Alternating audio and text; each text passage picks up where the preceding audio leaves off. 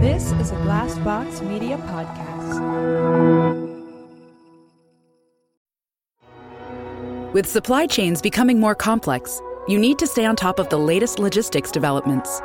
So, if you work with logistics, you need the Beyond the Box podcast from Maersk.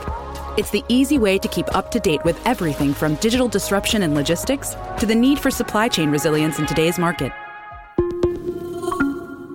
Find out more and keep ahead of the game with the Beyond the Box podcast on logistics insights at maersk.com/insights. This episode is brought to you by Shopify. Whether you're selling a little or a lot, Shopify helps you do your thing, however you cha-ching. From the launch your online shop stage, all the way to the we just hit a million orders stage. No matter what stage you're in, Shopify's there to help you grow. Sign up for a $1 per month trial period at shopify.com slash special offer, all lowercase. That's shopify.com slash special offer. So Jim and I are busily away making some amazing new episodes of the Blank Podcast. So we thought, as a celebration of just passing our 150th episode, we dive into the Blank Archive and bring you some of our very favourite and most popular episodes to date. We hope you enjoy them, and we'll see you again next week with some new episodes. This episode of the Blank Podcast is sponsored by Chatty Hatter Media and Marketing. Chatty Hatter is a bespoke PR marketing agency based in Kent and serving the UK, which delivers unique to you strategies with a fresh perspective. Oh, I grew up in Kent. Lovely place.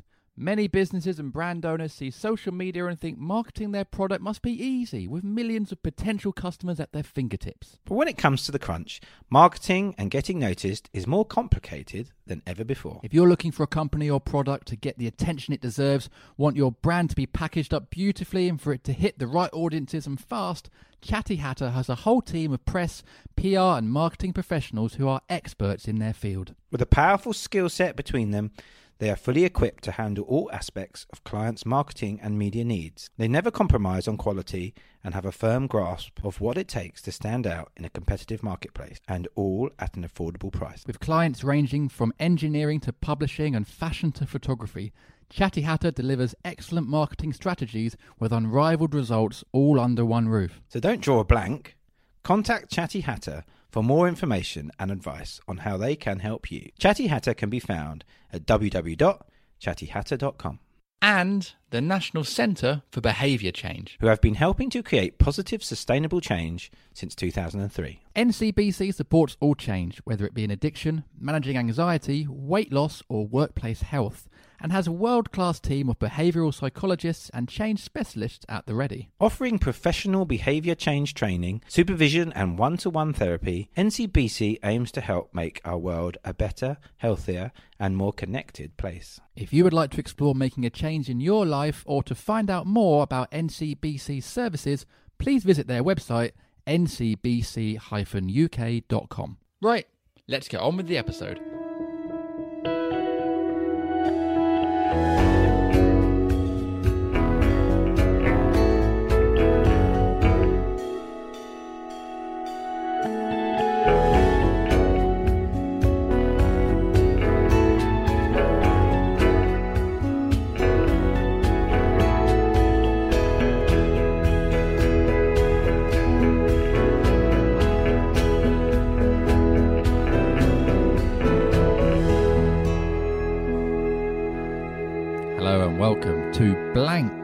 Podcast that delves into those frustrating moments with some well known people.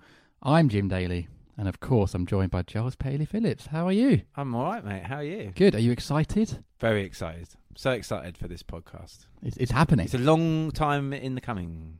It is. Is that the right word? I don't know.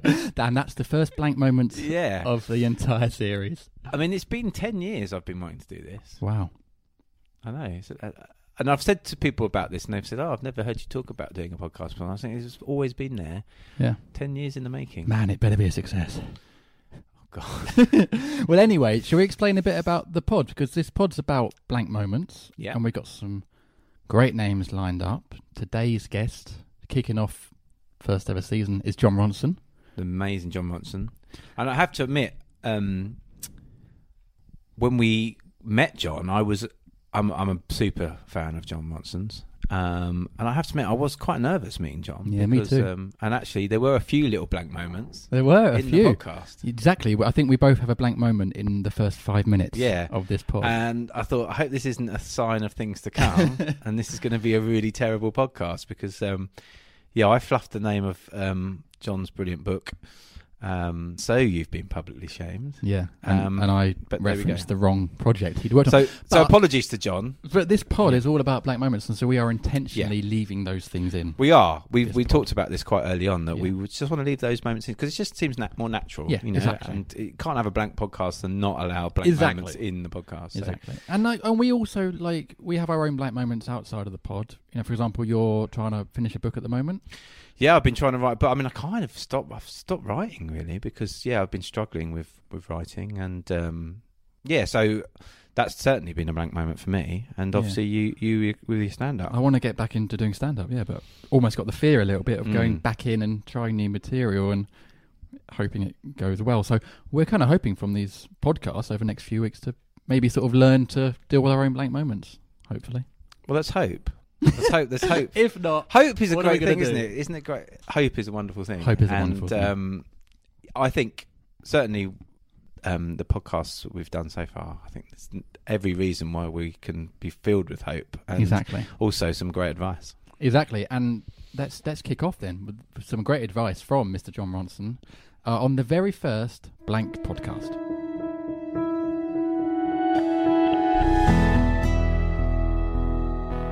Well, I want uh, the first thing I wanted to say was that um, I was quite late to the the Jon Ronson party. I'm afraid. Um, Suddenly the words Jon Ronson party is so, uh, yeah, I think incongruous, given the fact that I never go to too many parties. parties. Yeah, um, I did wonder that when I was thinking of that. Um, but yeah, I mean, I was always aware of your work, but um, I think I was on a, I was doing a book um, event in Stratford, and it was a long train journey, and I was in um, like the train station bookshop, and how to be publicly shamed. was Uh, so you've been Yeah. publicly shamed. So you've been publicly shamed. We'll have to How cut to be publicly shamed Yeah, how like to a- be a publicly guide on how to be be- publicly Yeah, yeah. Sorry. So you've been publicly shamed. Do beg my pardon.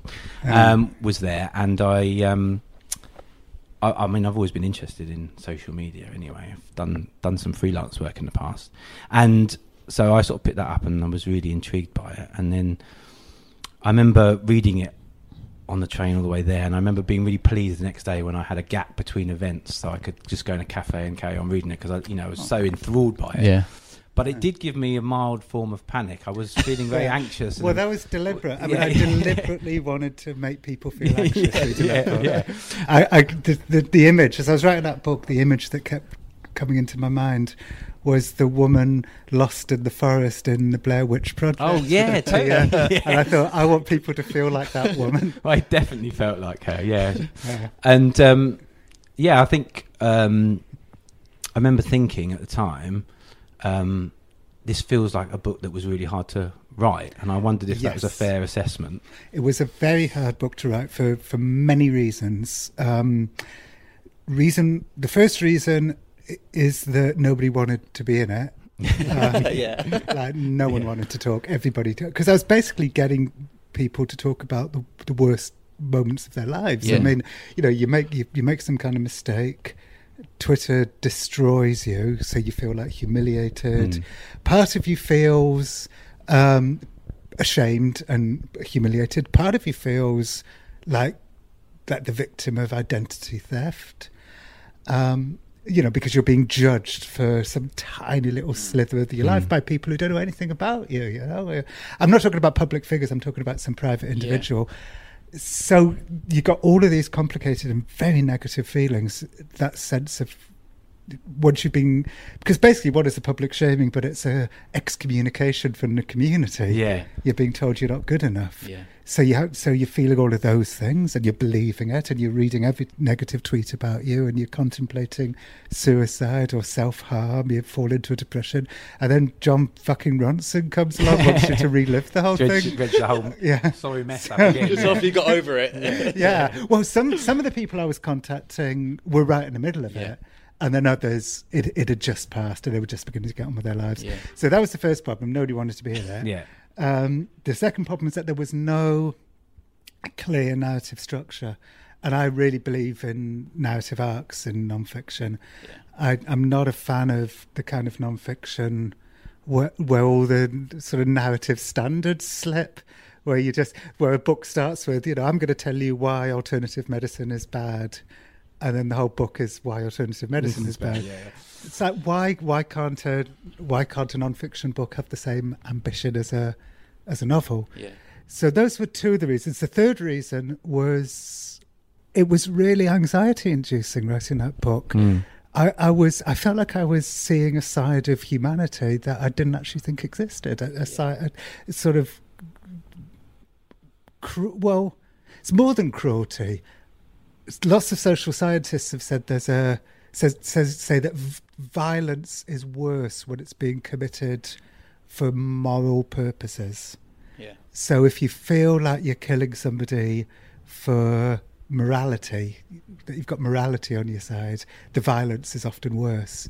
And so that's what happens during a lot of social media hmm. shamings. They're they're they're word, you know, they're they're they're more brutal because the people doing it are doing it in the in the cause of morality. They think they're doing it for the right reason. Yeah. For the right hmm. thing. And sometimes, you know, obviously not all social media shamings are the same. Yeah. Sometimes, yeah, Yeah. like somebody Yeah. has done something really bad Yeah. and they need to be made advantage of. But quite often it's just some stupid nothing thing that Yeah. people are, are turning into something huge. Yeah. So for all of those reasons, that was a long answer. But for all of No, those no, reasons, no, yeah. that's. Oh yeah. So basically, it would made me anxious. Like I, I remember thinking at the time, like years ago, I did the story about a family of white separatists who, some of whom were shot by the FBI. Yes, yeah. And it was a. you That's know, in them, isn't it? Yes, Yeah. in them. This family called the Weaver family, and it, it's a terrible story where, with people dying.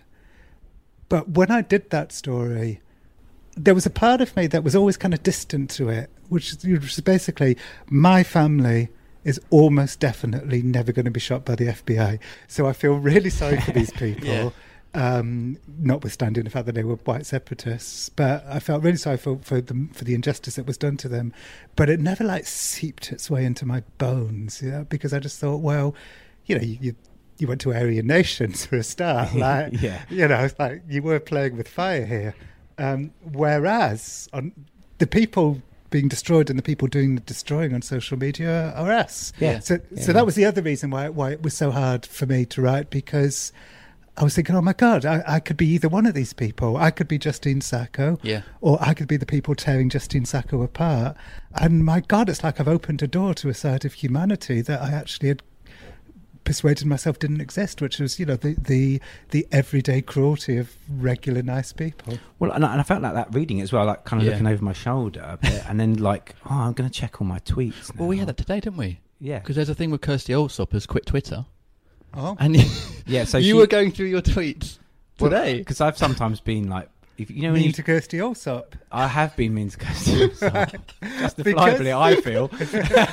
because I because I live in New York. I, I a lot of my memories of British culture have sort of diminishing a bit. So you're going to have to tell me why you're mean to Kirstie Allsopp and what she's done to deserve it. Well, I think initially because I didn't really like the sort of vacuous location, location, location program, but more recently it's been her kind of uh, travails into sort of politics and um, what where where's she coming from?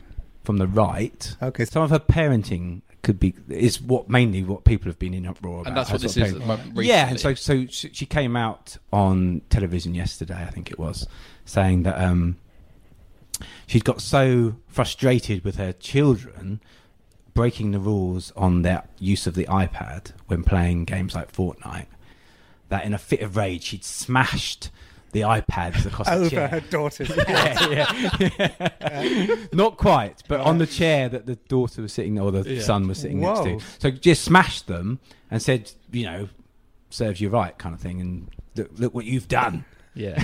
no more iPad. Look what you've made me do. Wow. Um, and and of course, it, there's been a bit of a pile-on. Yeah. Um, uh, and I guess you know, fair play to owning owning up to doing uh, this Yeah. to, to performing such an act of violence in front of your children. But um, yeah, But we were on a BBC article that had tweets about it, and you were looking through it, being like, "I really hope one of my tweets doesn't Right. end up on this article." because that's happened to me before when I've not in a pylon so much, Yeah. but like with you know sometimes it's been like a positive thing, maybe a Yeah. you know like someone Like you said something funny about the Olympics. yeah, or, or, or, or I've been really kind about someone who's passed away, and you think, oh, that's nice. They've, Yeah. they've, they've considered me Worthy. famous enough. I've got enough followers to, worthy, to be worthy enough to be on the BBC News. But yeah, I was slightly thinking, oh no, because I, you know, because I, I didn't send my my tweet wasn't that unkind. I just sort of said, wouldn't it be nice if possibly given the iPads to charity or. Um, you Right. know, or uh, Just confiscated them. confiscate them or turn the Wi-Fi off. You know, maybe not smashing them against Yeah. a, a chair was probably the best kind of. Call. Yeah. But anyway, so she's she's f- fled Twitter after this furore Today. um, today. Right. Okay. So so uh, I guess uh, maybe not enough people are reading your book. yeah, it's funny when I I opt, I should say I opted out. Like um, with every book I've I've written, uh, I've always thought, okay, I've spent you know three years, four years, whatever, writing on the, writing this book. I'll do as much promotion for this book as people want because I want to give it like as much of a chance as possible.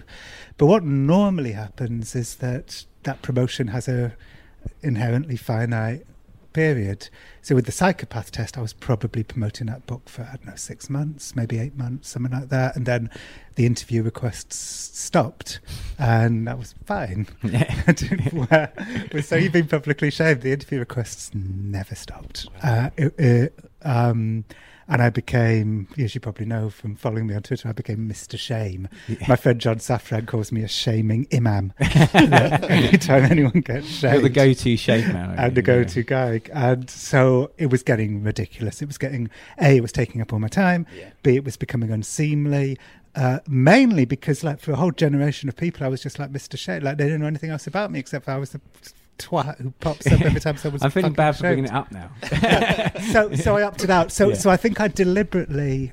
Um, I think I probably, in doing that, um, cut cut the, the shelf life of the book down a little bit. Actually, because believe it, I mean, I turned down shame interviews. I don't know, five a week, probably, maybe Mm. more. So I think the book would probably be out there a little bit more if I hadn't stopped doing that. But I, I just felt it. There's a real danger for a writer to get trapped inside a subject Mm. matter. But do you not think that book will al- will always be relevant? Um, yes, I, I think it, it was. Uh, I think me and Monica Lewinsky, in particular, were, started grappling with this before anyone else did. Mm. So I think we, I think the two of us, and her TED talk and my book came out practically the same time, Mm. a couple of weeks apart. And I think we sort of started the argument with, with the ones who started getting people thinking about social media shaming Yeah. so I think that book will always be will always have its sort of place in the culture for Yeah. being the first book to look at the malevolent power of social media. But I'm sure other books will come along that will sort of take over. Yeah. Yeah. Hmm. I wonder if Melania might write one. Do you think? I wonder. Um, yeah, I wonder what to think about Melania. My, my instinct actually is that Melania. I could be wrong. I mean, I'm just. Yeah. This is just a guess. My instinct is that Melania i- is probably sincere with this stuff. Mm. I think she's probably. You know, wishes to fuck she wasn't married to Donald Trump and wishes she wasn't in the White House. yeah. And this is her sincere way, but who knows? Yeah. But but that's my guess anyway. But I guess maybe has to put the blinds up Yeah. when coming to her own husband's tweets. But you, you, Yeah. seem, you seem to have a real empathy for people, and I, is that a way you're able to connect to these people that don't want to be interviewed for uh, the shaming book, or even someone like Melania? You, you seem to have a quite sort of empathy is your first way in. Is that, is that fair? Yeah, I'd say so. I always, and once in a while, I I find that the empathy was misplaced and that the person, Yeah. you know, there are people out there with sketchy character traits Yeah. who, that as much as you try to to humanize them, you just can't do it. Yeah. So that uh, that does happen from time to time with me.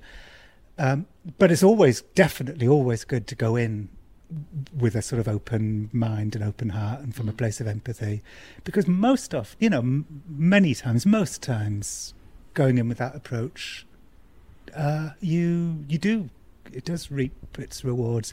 Plus, it's just the way that I naturally am anyway. Yeah. Uh, as more now than before.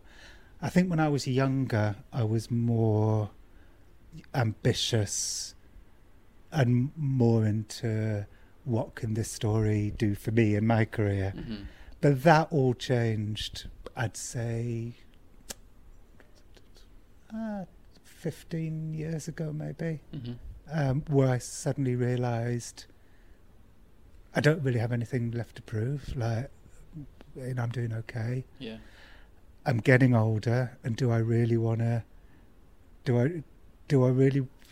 You know what? What? What do you want to do? Do in Yeah. your life, sort of in terms of Yeah. ethics and uh, and morality. So, so I just and as you get older, you accumulate the flotsam and jetsam of or the the mistakes you've made and the baggage and the mental health issues and all you know all those things and so when you realize that oh my god i'm just a bag of you know mental health issues and um, all of that stuff then how can you not approach another person with with empathy Because and- they're probably going to be very similar. They're going to have Mm. their own Yeah. flotsam and jetsam and, and, and mental health issues and stuff. Exactly. So I think it's really important to, to approach people with empathy for, for all of those reasons. As I say, once in a while, Yeah. somebody's mental health condition has made them cold and manipulative and untrustworthy. And you do find people like that, and they do exist. Mm. And so then you can't be like a dupe. Mm. You have to. You have to. So I think when you're doing a story, there has to be both empathy and curiosity, but also truth. Like you can't be afraid to, to tell the truth. Yeah. Be that positive or negative. Yeah, yeah, Yeah. It is what it is. You know. Um, yeah. Yeah. And do, are you are you a sort of believer in people? Because that's the impression I'm getting. And I think Charles, you and I quite see the good in people. I certainly, yeah, that's how I feel. think I so, apart from Kirstie Allsopp. Is that, is that sort of person you are as well, Jon? Even Kirstie, sorry. Right. yes. Uh, yeah. Certainly, in terms of storytelling, I mean, on a on a on a human level, I'm quite introverted, so I tend not to. I don't go to parties. I tend to turn down most social invitations, uh, and I tend to. So on a on a human level, I tend to stay home a lot Yeah. um, and just be by myself when, when you know when my wife's out.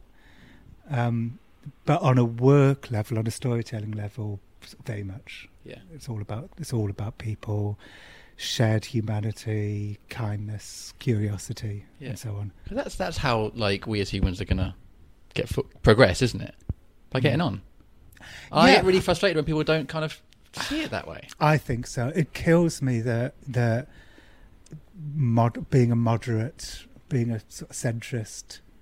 I mean, I know those those terms have various political connotations, but but when I think of those terms, I just think of listening to people, talking to people, trying to come up with some kind of consensus. But of course, what's happening now in both this Yeah, country yeah, and yeah. America is the pendulum is It's swinging yeah. crazily back and forward, and the people in the middle are are being seen. And I wouldn't. I'm not saying in the middle in terms of like I see a little bit of Trump that I Yeah, like. yeah, yeah, 'cause I don't see. Yeah, 'cause I yeah. don't- Just to make that clear. So I was Yeah. going to ask you what bit, little bit can you see? um, but what I mean is, um, it's funny actually. What popped into my head when I went quiet just then was I just gave a college talk up in Michigan, in Houghton, Michigan, last week. And I made, I did two talks, one in the morning, one in the afternoon. And in the morning, I made um, an anti-Trump comment on the stage. And this guy came up to me, and it turns out that this college in Michigan, it's a technical college, and there's quite a lot of Trump supporters in the in the audience. So one of them came up to me and said, "You know, I heard your comment this morning. So are you trying to tell me that um, all of Trump's voters are racist?" And I was like, no, like that was like nothing to do with what I'd said on the stage. And I don't think all of Trump's voters are No, racist. I do think um, a, good deal of the ones who aren't racist did willingly blind themselves Yeah, to to the Yeah. to the shit that Yeah. Trump has said Yeah. from day one. Yeah. Um, but but you know, but being up in that college in Michigan did make me think. You know, these people aren't monsters. Of course not. Yeah. Um, A lot of them voted for Trump for economic reasons and not for social polit- social political reasons. Um, and yeah, so refusing to listen to them and mocking people, yeah. you know, which is what the left does all the time. Yeah. You know, Yeah, yeah. mocking people who, who even wants to interview them. Yeah. You know, it's it's just drives me nuts. Mm. Yeah. Yeah, I mean it is volatile on both sides, really, isn't it? At the Yeah. moment. Yeah. Yeah, Um, yeah, and, and again, yeah. you, you, you we go going back to sort of Twitter and social media. You see it so much yeah. on there, and it's so laid No, bare, that- isn't it? yeah, that kid, that kid who comes up to me, you know, in Michigan, saying he he came up with the most defensive thing he could possibly have said, the mo- which had which bore no relation to whatever it was about Trump had Yeah. said on stage. Yeah. Uh, so Yeah. yeah, But that's kind of a default position, I think, when people get feel offended or that you're attacking them, Mm. is that they go to the most extreme defence or whatever possible thing. When actually, Yeah. nothing's black and white. There are so many more nuances in everything, in the political spectrum, in in gender. There's so many more nuances, but guess- we find it as humans difficult to maybe convey that. So we have to go to the And maybe extremes. we're choosing Mm. a side. We want to choose a side. To be. Yeah. yeah, and I understand. I mean, particularly what, particularly with both Trump and Brexit, it, there's a real imperative to choose a side, Yeah. I, and I do understand that. But you know, both people take. It. I mean, it happened to be last week. I decided. To, it happened to be last week, and I decided to do something about it. I, I had a guy, ten, a m- journalist with ten thousand Twitter followers, making some joke. The context of which, and this is entirely because I wrote about Justine Sacco in my public shaming book. Um, it's probably too long a story. Justine Sacco was a kind of liberal who made a liberal joke mocking privilege, Yeah. which came over like a grotesque privilege joke of, Yeah. you know, uh, sort of holding her own privilege. So, sh- you know, she wasn't entirely innocent. Although I would say that it didn't take me very long to work out what her joke meant. Yeah. And so, uh, you know, um, the joke was going to Africa. Hope I don't get AIDS. Just Yeah. kidding. I'm white Yeah. what she was trying to do, and it took me five seconds to work this out. It wasn't that you don't have to be Inspector Clouseau. was was say was make fun of her own It was bubble satire, of I yeah she was Not very good, satirising but it her was- own bubble Yeah. of privilege. Yeah. Um, wasn't very good, but it's not anything that South Park and Randy Newman absolutely don't not. do. Yeah. Uh, so anyway, a few people decided that she's a racist, and I must be a racist for writing nicely about her. So last week, some guy with ten thousand Twitter followers tweets some joke, the context of which was I was a Nazi sympathizer. So I just saw, you know, so I woke up and I just thought. "Uh, This crosses a line. Yeah. So, so I went for it, and I, and I, I, I tweeted him, and I said, "Look, we can DM if you like. I'll follow you, so you can DM me if you like." And and he blocked me for saying that. Oh. Wow. So instead of Okay, con- yeah. instead of having a conversation you with him, he blocked me. Yeah. Yeah. So then I wrote to his, um, and this is not something I do normally. I need Yeah. to tell you, but I wrote to his editor and said, like, it's not cool to call a liberal Jewish journalist a Nazi sympathizer. I must admit, I added the Jewish bit because I could tell that he was a big aficionado of left-wing identity politics, and I thought if I add the, if I point out that Really I'm stick there. Jewish, yeah, that's that's going to really make him feel bad about what he did. So uh, anyway, he then publicly apologised to me. So then I said, "Look, you really don't. This, you don't have to publicly apologise to me. Please delete this tweet." Yeah. Yeah. So he did, and now it's all over. But I'm, I'm glad I did it. Yeah. But it would have been simple as him deleting the tweet early on. Yeah. Would have just eradicated all that. I didn't even want an apology. I w- uh, what I wanted was for me and him to have a little conversation in direct messaging where I could say to him, look, Justine Sacco is not a racist. I'm not a racist for supporting uh, her. And it's not cool for you to, you know, be this hyperbolic about me Hmm. because our reputations really matter. And you've got 10,000 Twitter followers. If one of those Twitter followers has 100,000 followers or a million followers and decides to retweet it, suddenly I'm a Nazi sympathizer Yeah, all yeah. over Yeah. Twitter. Justine So- Sacco had 150 Yeah, followers. 170 followers, and, and, yeah. and her tweet was was retweeted one million two hundred twenty thousand Oh, times. That is insane, incredible. isn't it? Yeah. Insane. So that's what I wanted to say to him, but and he could have avoided all of that, you know, all the public apology and everything by just having a conversation with Yeah. me. But as you said, people don't want to have conversations anymore. No, No, they don't. no. But speaking of speaking of conversations, what for what leads to you for ideas? Because it seems from the the shaming book, it was a glance, wasn't it? It was a glance in a in a in a Yeah. hotel bar. Well, actually, no. That was my my butterfly effect. Oh, that was a butterfly porn, effect, yes, yeah, that's right. podcast. Yeah. Which one? Yes. Um, it's myst- It's mystery. Is is the thing that, that I'm always looking for. It's try. It's wanting to solve some kind of mystery, and then you have the instinct. So that so a mystery is there. I want to try and solve it. I've I don't know what's going to happen, but my suspicion is whatever happens will be interesting, Mhm. and hopefully whatever happens will be both funny and, and exciting, but also will shed light on the way the world works. Yeah. And you don't know all of those things when you start on a story, but so you so I suppose I've I've got a little bit of I've sort of earned a little bit of instinct that okay, if I do that story, those things I know are the things that I need to make a good story may well happen. Yeah. So so that's what I'm looking for. But I wouldn't say it's conscious. It's you you tend to stumble on things. But you are taking a, a leap of faith, then, aren't you? With Every time. you do. Mm. And it's not just a leap of faith, it's a leap of well, it's a leap of money because I'm Yeah. paying Yeah, yeah. Yeah. you know, there's been many times I've flown to, you know, Georgia or wherever, and spent you know five thousand dollars, just being there for a week trying to get a story off the ground, and it hasn't happened. But you just have to deal with the fact that that's just a part of it.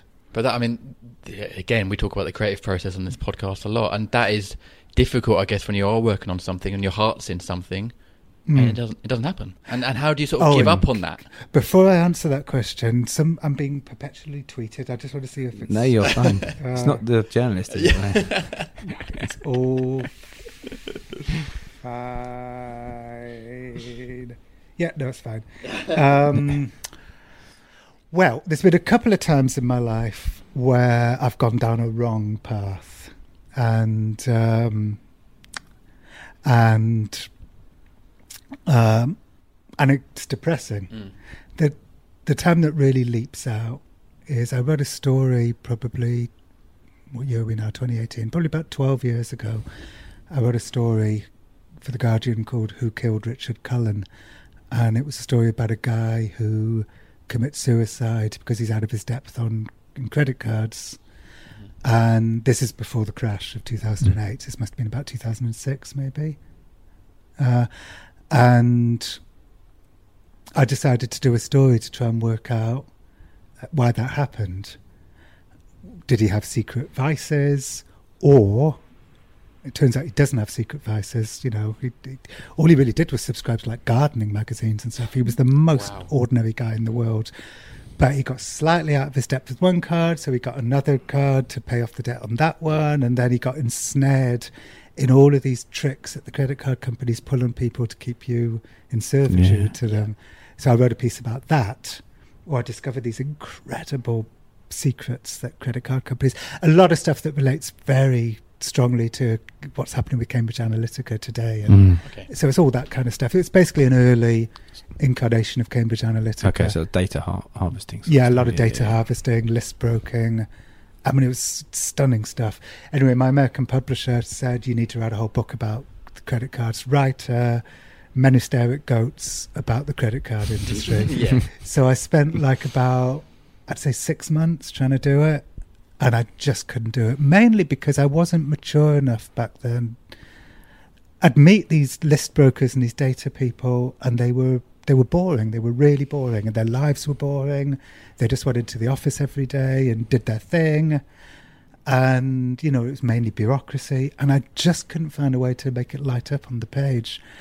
And I, and I, after six months, I, I quit and didn't do it. And if I'd carried on and the book had come out, it probably would have come out just when the crash happened. exciting. Yeah. and Ah. yeah, I'd have been, you know, Laughing. yeah, I'd have been laughing. And and um, but it didn't work out like that for that reason.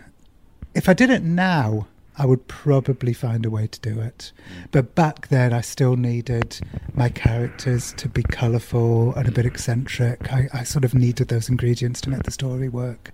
That's why. That's why it didn't work. Mm. Yeah, so so this podcast is Mm. about is about blank moments, about and, and what you described there obviously is is a blank moment. Yeah. And there must have been many others, I'm sure, in your career. Do how do you sort of deal with them? Do you have a is it case by case, or do you have a certain way of trying to work through them, and actually Hmm. maybe giving up in a way, or deciding not to follow an idea is potentially braver maybe than carrying it on sometimes. Yeah, well, that was, and by the way, I would say that that book didn't entirely die because some of the ideas I took from that research and some of the thoughts that I had uh, turned into the psychopath test, Right. which Mm. which Yeah. came out in 2011. So I do sort of see the psychopath test as as in in its weird way being being that book that I abandoned.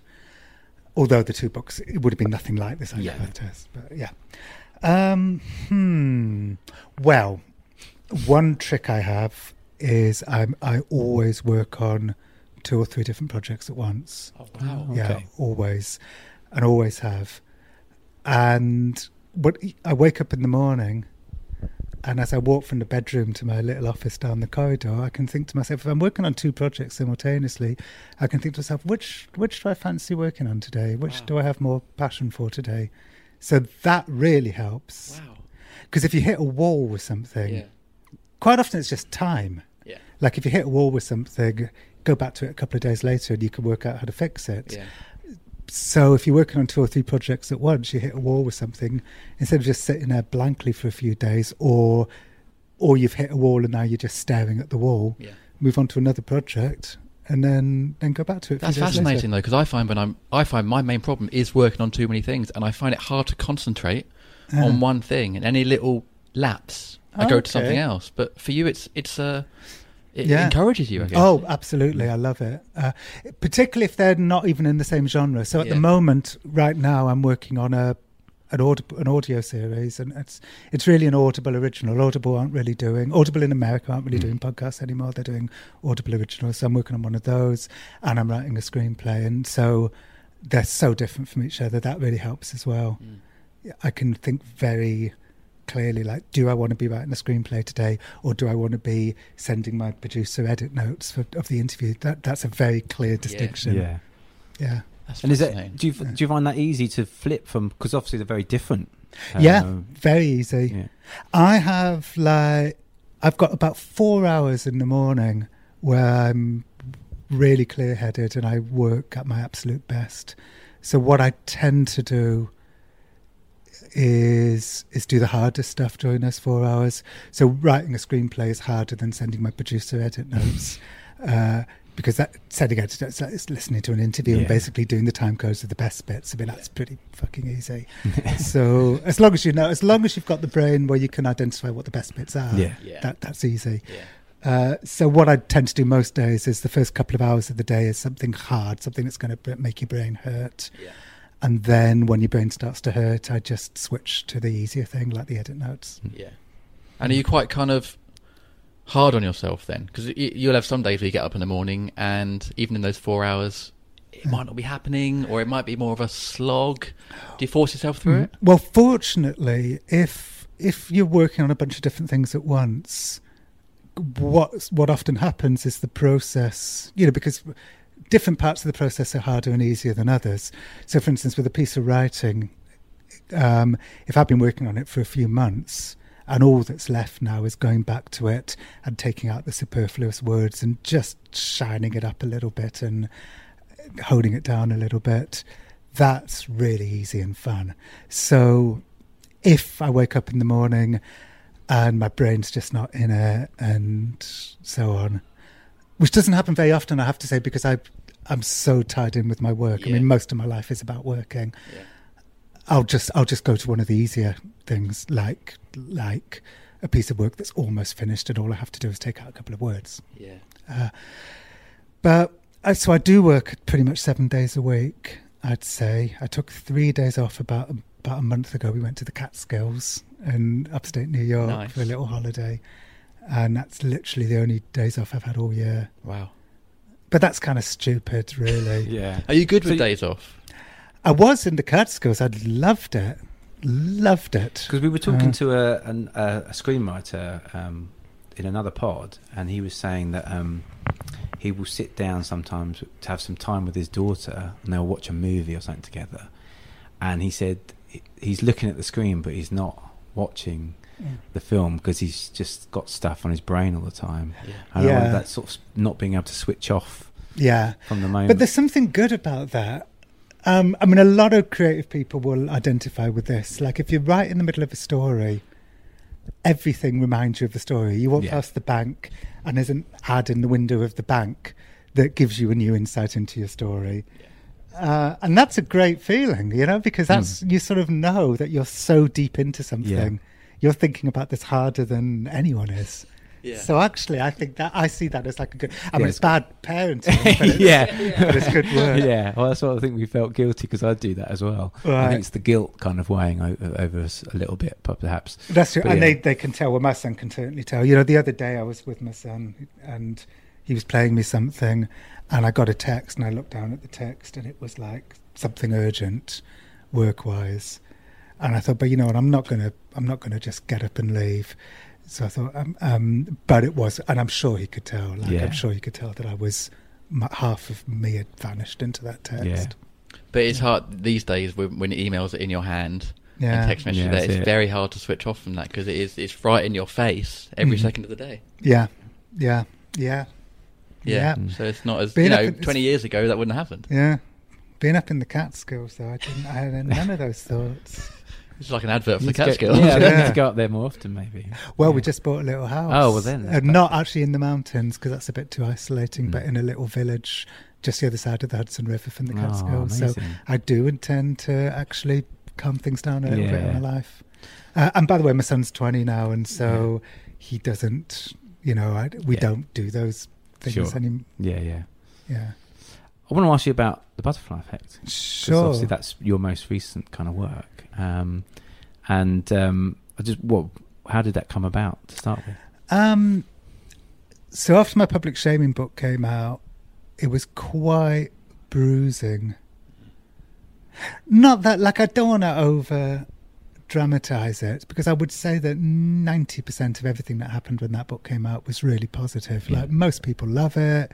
It was just a very small number of very vociferous social justice people who had decided without reading the book that my book must be an attack on social justice. And I, and I know that for sure because like no one who reads the book would have those feelings. It's a thoughtful, Yeah. you know, I'm not a polemicist. I'm not Jordan Peterson.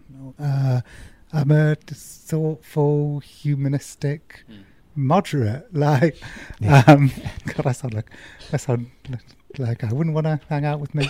um, but um, so anyway, that was it. Yeah. So so when it, but I was sort of bruised by the noise. It was a very noisy book Yeah. uh, when it came out. It was like throwing a hand grenade into the world. Uh, and I didn't enjoy the noise, including the positive noise. I just didn't enjoy any of the noise. Um, so I wanted to do something that was easy and fun. And and I happened to be I happened to remember this thing that happened when I was at this hotel in Los Angeles. So I was meeting a porn star called Princess Donna. This is from my public shaming book. She has a very small cameo part in the book. So I'm at the Chateau Marmont. I don't stay there anymore. It's too hipster doofusy. Um, but I was staying there that night. So the guy phones up and says, Your guest is waiting for you downstairs. So I went downstairs. And everybody in the hotel reception was dressed exactly like I'm dressed now, which is in great muted greys and hoodies, like like the sort of you know Yeah. my hoodie. It's like the kind of burqa of the uh, intellectual, sort of nebbishy Jewish writer, because you just don't want to be you still you want to be hidden. Yeah, yeah. So everybody was in in the lobby looked gr- muted and hidden, except for Princess Donna, who looked like this kind of great mad peacock in this very bright dress and very high heels, and she just looked like you know she lived a life. Um, you know uh, that what's that lyrics in that song about? Your face is a map of the world. You know her Mm. her uh, that's what her face looked like. And so I walked towards her thinking god I'm so looking forward to talking to this woman because she'll have you know she's lived some life. Hmm. and I looked over at the hotel receptionist and he was looking at her with a look. She was obviously some kind of sex worker. I mean whether he recognised her as a porn star or not I don't know. But he was looking at her with a look of total contempt like what, what are you doing in my hallowed hotel reception. Mm. And by the way, this is the Chateau Marmont, which has got a uh, yeah reputation for being a kind of loose, hedonistic. So John Yeah. Belushi died of a drug overdose. Yeah. Oh, wow, yeah. Yeah, but um, still, that's that was the look that he Yeah. That he had on his face, and I and that look just stayed with me because kind of cheekily in a way, because people on people. What I'm trying to say is that I'm really interested in stigmatized and demonized people Mm. who are sort of unpopular, stigmatized and demonized people. Yeah. So, like Justine Sacco from my public shaming book is a classic example of that. That's a person who was wronged, but she's not. She wouldn't win a popularity contest of wronged people. yeah, yeah. Couldn't even near the top. yeah, and um, and I, I, you know, I, I, but I think you know, as I say in "So You've Been Publicly Shamed," a wronged person is a wronged person, even when they're an unfashionable wronged Mm. person. Yeah. So, and I felt that way a little bit about porn people. Yeah. I thought it's kind of the same thing. It's like I bet that hotel receptionist sees himself as a very woke person, yet he was still looking at Princess Donna with disgust. Mm. And I just thought that that was so interesting, you know. Yeah. So that's that's that was my starting point. And that that one look Yeah, leads just you that down a rabbit hole. Yeah, Yeah. um, it's good to you know try and keep your eyes open for those moments. Yes. Mm. They don't happen that often in your life, Mm. you know. But Uh, clearly, you see them more than other people because this is why you do what, what you do. Yeah, although I'd be lying if I said I was a kind of um, savant at those, at, at identifying those Yeah. moments, because I'm sure I miss a bunch of them. yeah. But luckily, once in a while, there, there was that moment.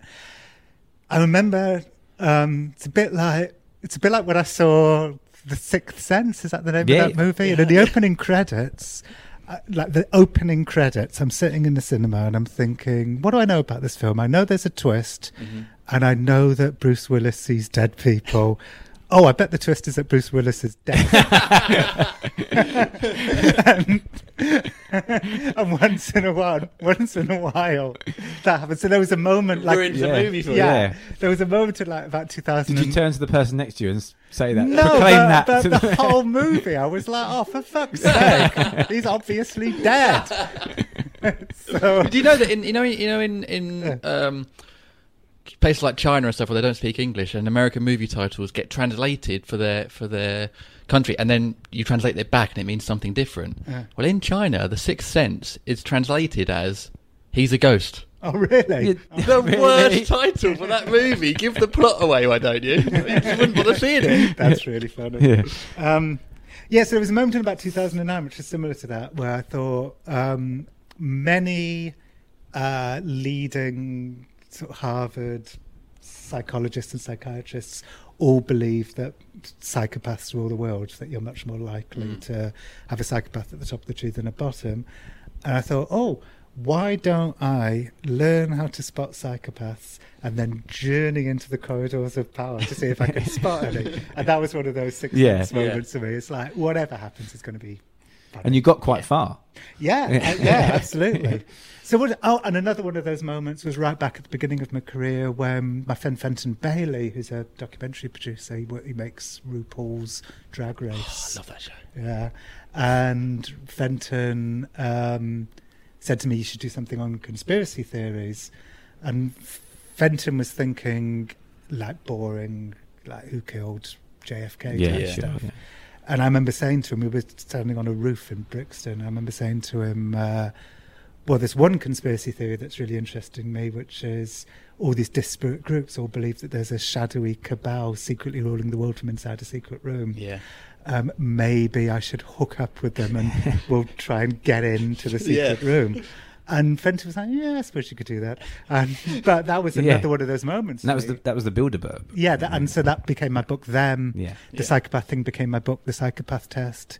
So once in a while, you have these little moments where you think, "Shit, this is." They are kind of like Yeah. eureka moments, but I, but I don't have th- that many of them. But you must know at that moment when it happens, like, ah, here we go. This is yeah, moment. it fulfills all those ingredients that I mentioned at the beginning of this interview. Yeah. It's, you you realize in a flash, it's like everything that I want in a story: mystery, comedy, adventure, um, big emotions, and some insight. And maybe all of those things will give you some insight into the way the world works.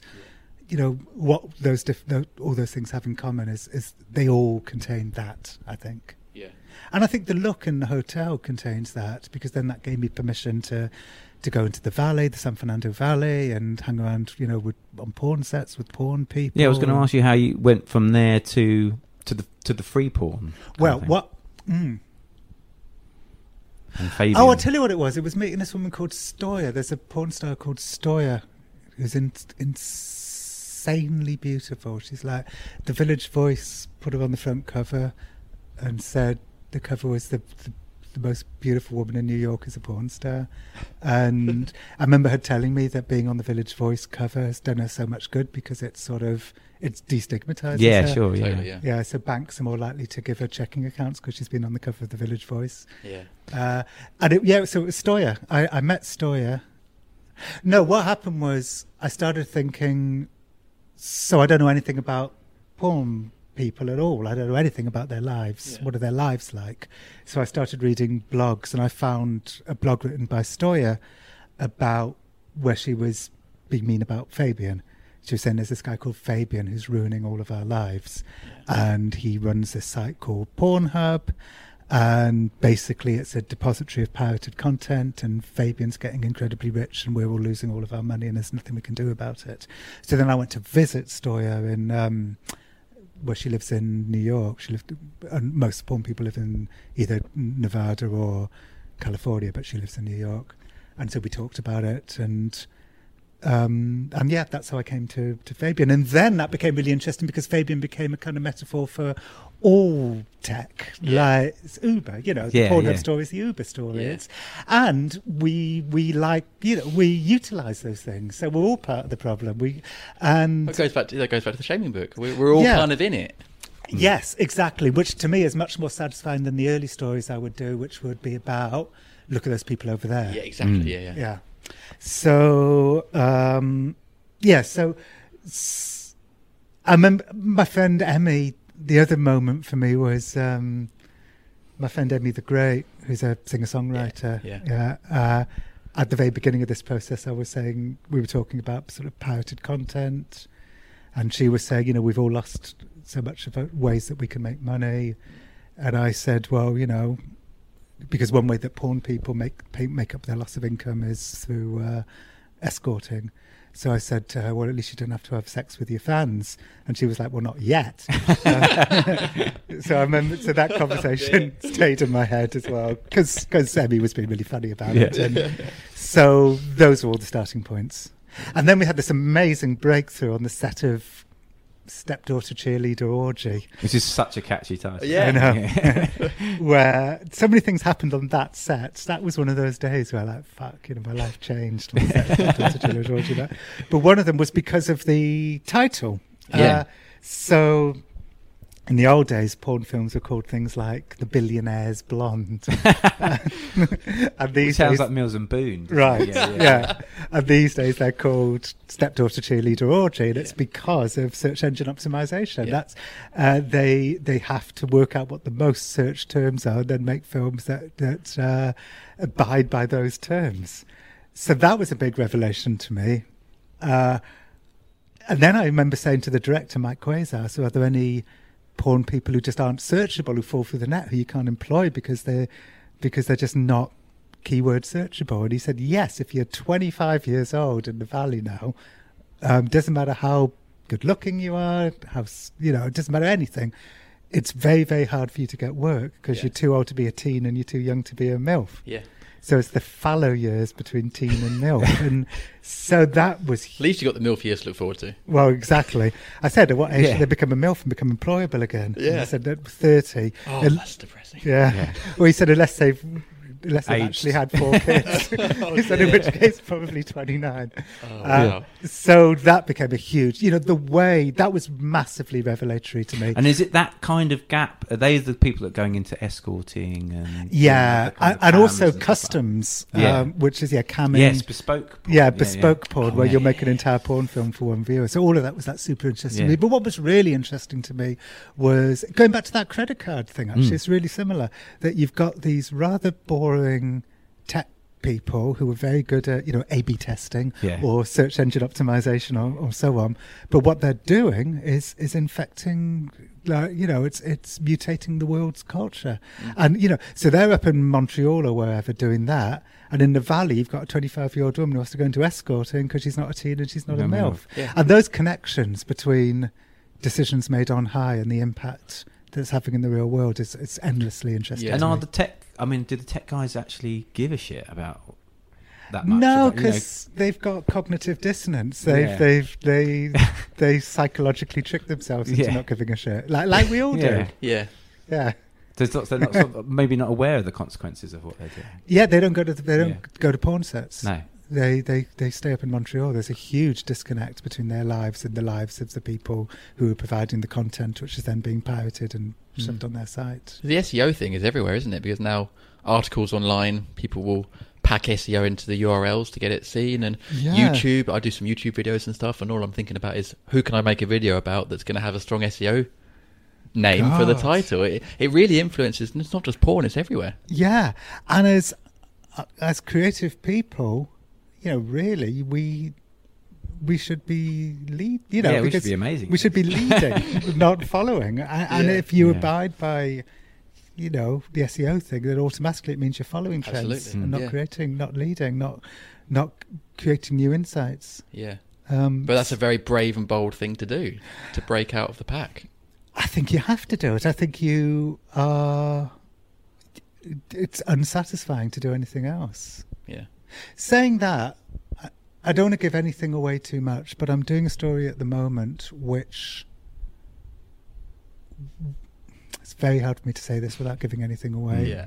So you know what? I I, I won't. Okay, Okay, fine, that's Jon. fair enough. Um, 'cause I have Why I mean, risk it? It'll be out pretty soon. Yeah. But I, um, basically, I'm doing a story at the moment which is similar thematically to stuff that people are already thinking and talking about. Okay. But that's okay for me because I, it's a mystery. Yeah. And when you enter into a mystery and follow wherever it goes, you don't know where it's going to end. Yeah. So if it does end up in a place that's actually quite similar to a lot of the stuff that's in the conversation at the moment, I, I think that's fine. Yeah. But that's really oblique, and I'm sorry to. to No, it- no, no. It will pique people's interest. Exactly. Hopefully, so Yeah. get them looking out for it. Yeah. How yeah. can we sort of SEO get that really trending? Or How can we? SEO this podcast? That's what we need to think about, really. Yeah. Yeah. Um, is there any, is there anything out of all the work you've done that you're sort of proudest of? You look back and think, I really sort of nailed that, and I just I'm so proud of it. Uh, I'd say the tone of the psychopath test.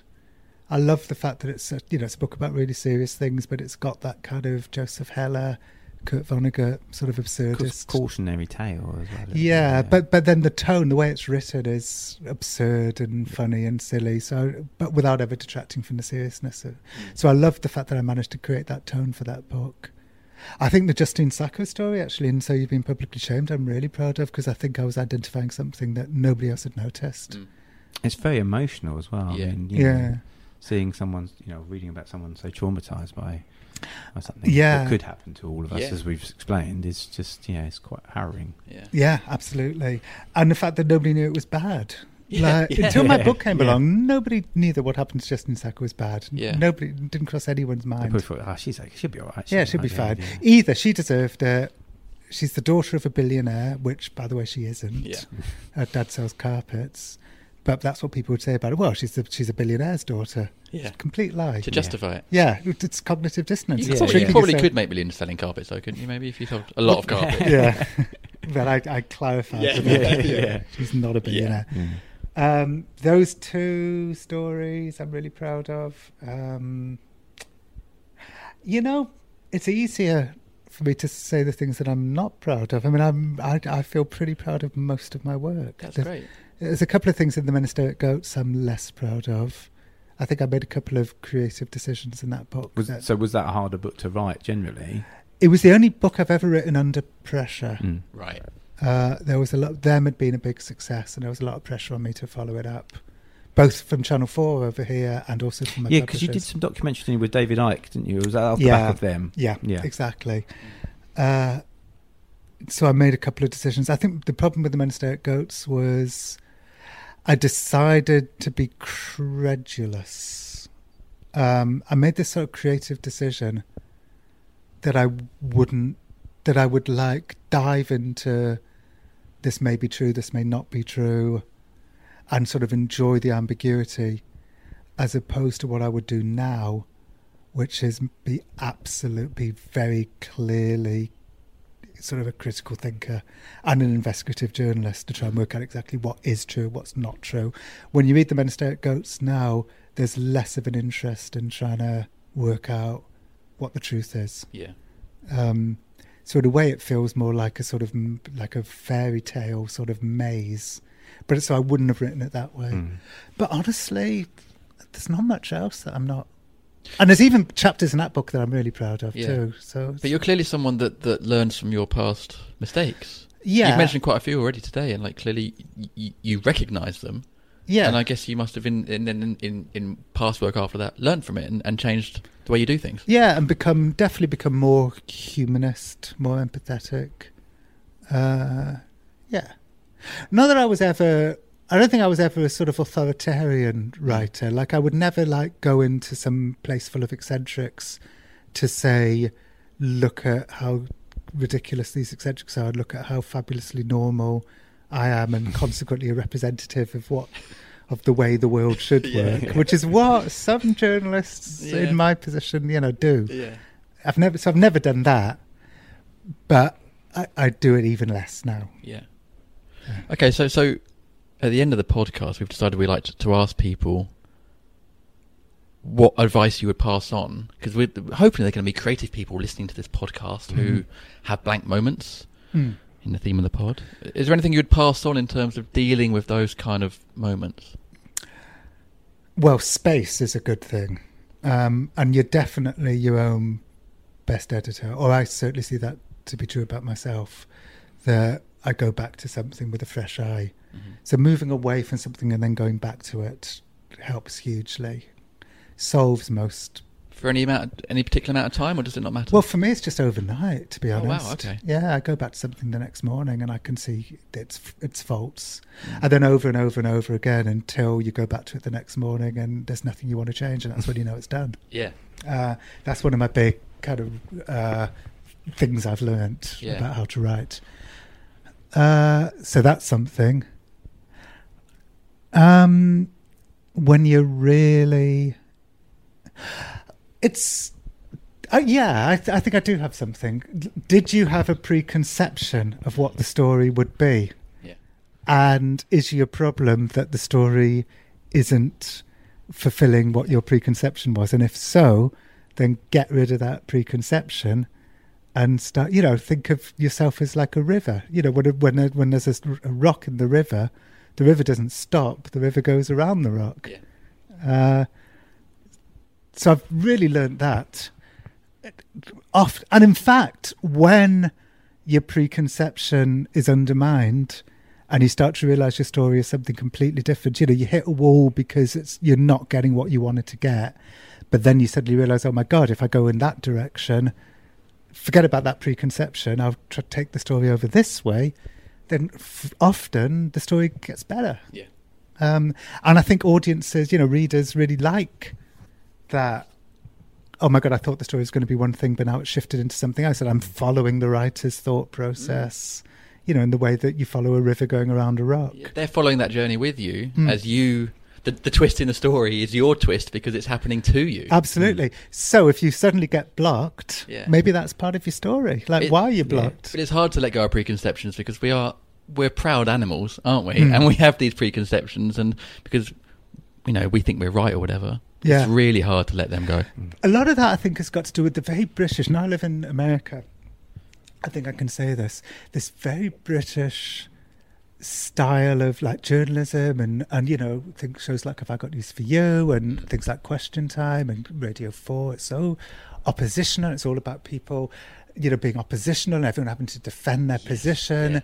And it's bullshit. It's really bullshit. And this oppositional haughty bullshit that infects so much of british culture doesn't exist outside of Britain. Most countries have found other really interesting ways of telling stories and doing this stuff, you know? So actually, you know, part of the reason why I think, you know, we're, what you just said about being proud and so on is because we're growing up in this world where, you know, on Radio 4, you have to like sternly um, defend your position and then they'll bring somebody on who will attack your position, which means you have to double down even more.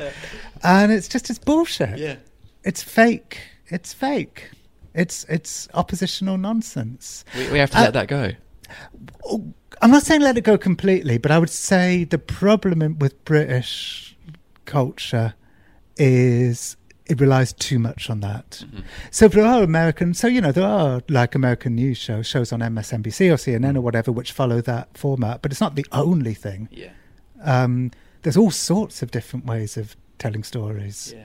and so I think there's too much reliance on that in British culture. Yeah. And I actually think people are beginning to get a bit sick of it. I mean, people don't watch Got News for You anymore, n- n- Yeah. nowhere near in the numbers that they used to. And um, I think people are getting a bit tired of Yeah. that constant, you know, fake antagonism that you get on Radio 4 and Question Time. And Okay, Charles, what's your retort, retort to that?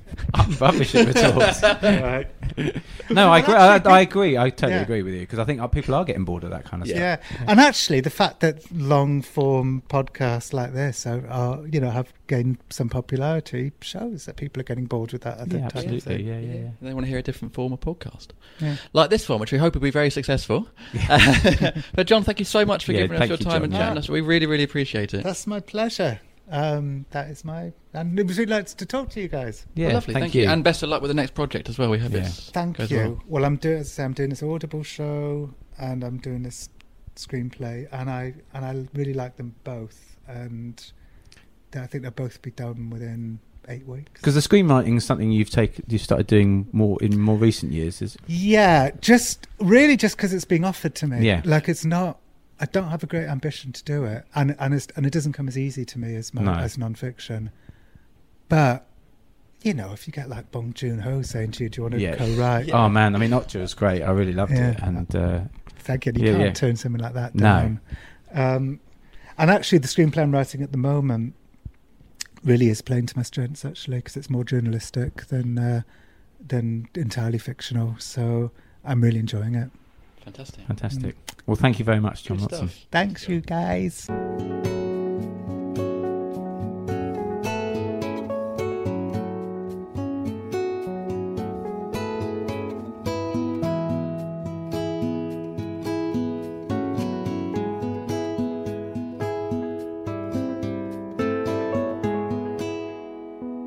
I think um, looking back, I should probably apologise to Kirstie Allsopp.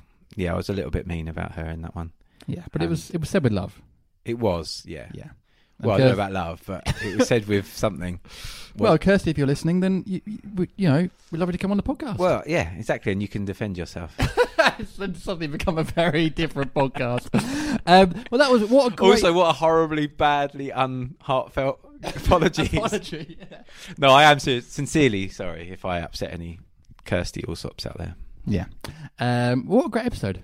What a Fantastic great first episode. episode. with Jon Ronson. Like, what a lovely guy. Really interesting. Some great advice. Yeah, and so yeah, really candid and and fascinating stuff um, about all aspects of his work. Um, Yeah, I found the bit when he's talking about um, working on more than one project at once as a way of dealing with blank moments. It's like, man, I could never do that. I can Yeah, barely do one, but that's really interesting. Yeah, no, likewise. Um, I, I've struggled to do one project at a time, not alone more. But what a, what a great idea, though, to Yeah. try different things and actually take your mind off it and actually, actually challenge yourself with the harder things first and then do something as a treat afterwards. And isn't it great that he uh, didn't pick up on our blank moments? uh, just Well, just he kind of rolled on with it. He picked up on mine, and quite rightly corrected me on the title of his uh, uh, of his. Um, he didn't book. let that stop the pod. He just No, no, he was Like very, very professional that he is. gracious, very, very gracious, and I thank you for that, Jon. Thank you so much to Jon Ronson for joining us uh, on the First Blank podcast. We hope that you enjoyed that. If you did, please get in contact with us. We are on all the socials. We're on the Instagram, the Twitter, The and Twitter? the Why isn't it Facebook. supposed to be I there? don't know. I'm just an Uh, man. I mean, they're all at, at Blank Pod. Correct, yeah. So please let us know if you enjoyed the pod. Give us some feedback. We'd love to hear it. We want to know about your blank moments. If there's anyone listening that has Yeah. blank moments, feel free to tell us. We'd love to hear your blank moments. Um, if that takes longer than 140 characters, then uh, you can. Well, there's 280 now. oh, yeah, man, I'm so behind. I'm so behind. Anyway, if it's longer than 280, you can email us, which is hello at theblankpodcast.com. .Com and let us know if there's anyone that you want to hear from in the future. Yeah, we'd love to hear any suggestions for guests. Um, we've got some fantastic guests coming up, but we are always open to trying to find other guests to come on. Also, please rate us on iTunes or wherever you're listening to this podcast on so we can convince some more celebs to come on in the future. Yeah, and please subscribe. And subscribe. Oh, yeah. Do all, all the things. Do all the things that we'd love you to do. um, and obviously, Jon alluded there to a new project that he's working on. That's almost perf- in perfect timing. Has been announced. yes, Actually- yeah, the trailer's out now. Um, it's called The Last Days of August. It sounds fantastic. Um, do check it out on. Uh, it's a it's a project by Audible, so yeah, check it out on all the, the usual podcast places. But it's going to be every bit as brilliant as the Butterfly Effect. Fantastic. Well, that's it. That that's the end of the very first blank podcast. How you Hope feeling? you've enjoyed How you it. feeling, Giles? Really good, really excited. Can't wait for episode two. Neither can I. It'll be with you next Wednesday, so look out for that. In the meantime, have fun. Thank you. I don't know how to sign off. That's terrible.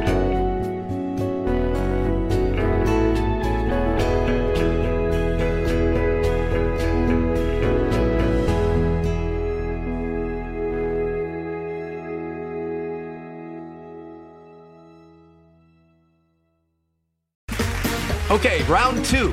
Name something that's not boring. A laundry? Ooh, a book club. Computer solitaire, huh? Ah, sorry, we were looking for Chumba Casino. That's right. ChumbaCasino.com has over 100 casino style games. Join today and play for free for your chance to redeem some serious prizes. ChumbaCasino.com. No purchase necessary. Where prohibited by law. 18 plus terms and conditions apply. See website for details. It's time for today's Lucky Land horoscope with Victoria Cash. Life's gotten mundane, so shake up the daily routine and be adventurous with a trip to Lucky Land. You know what they say your chance to win starts with a spin. So go to luckylandslots.com to play over 100 social casino style games for free for your chance to redeem some serious prizes. Get lucky today at luckylandslots.com. Available to players in the U.S., excluding Washington and Michigan. No purchase necessary. VGW Group, void were prohibited by law. 18 plus terms and conditions apply. This is a Glass Box Media Podcast.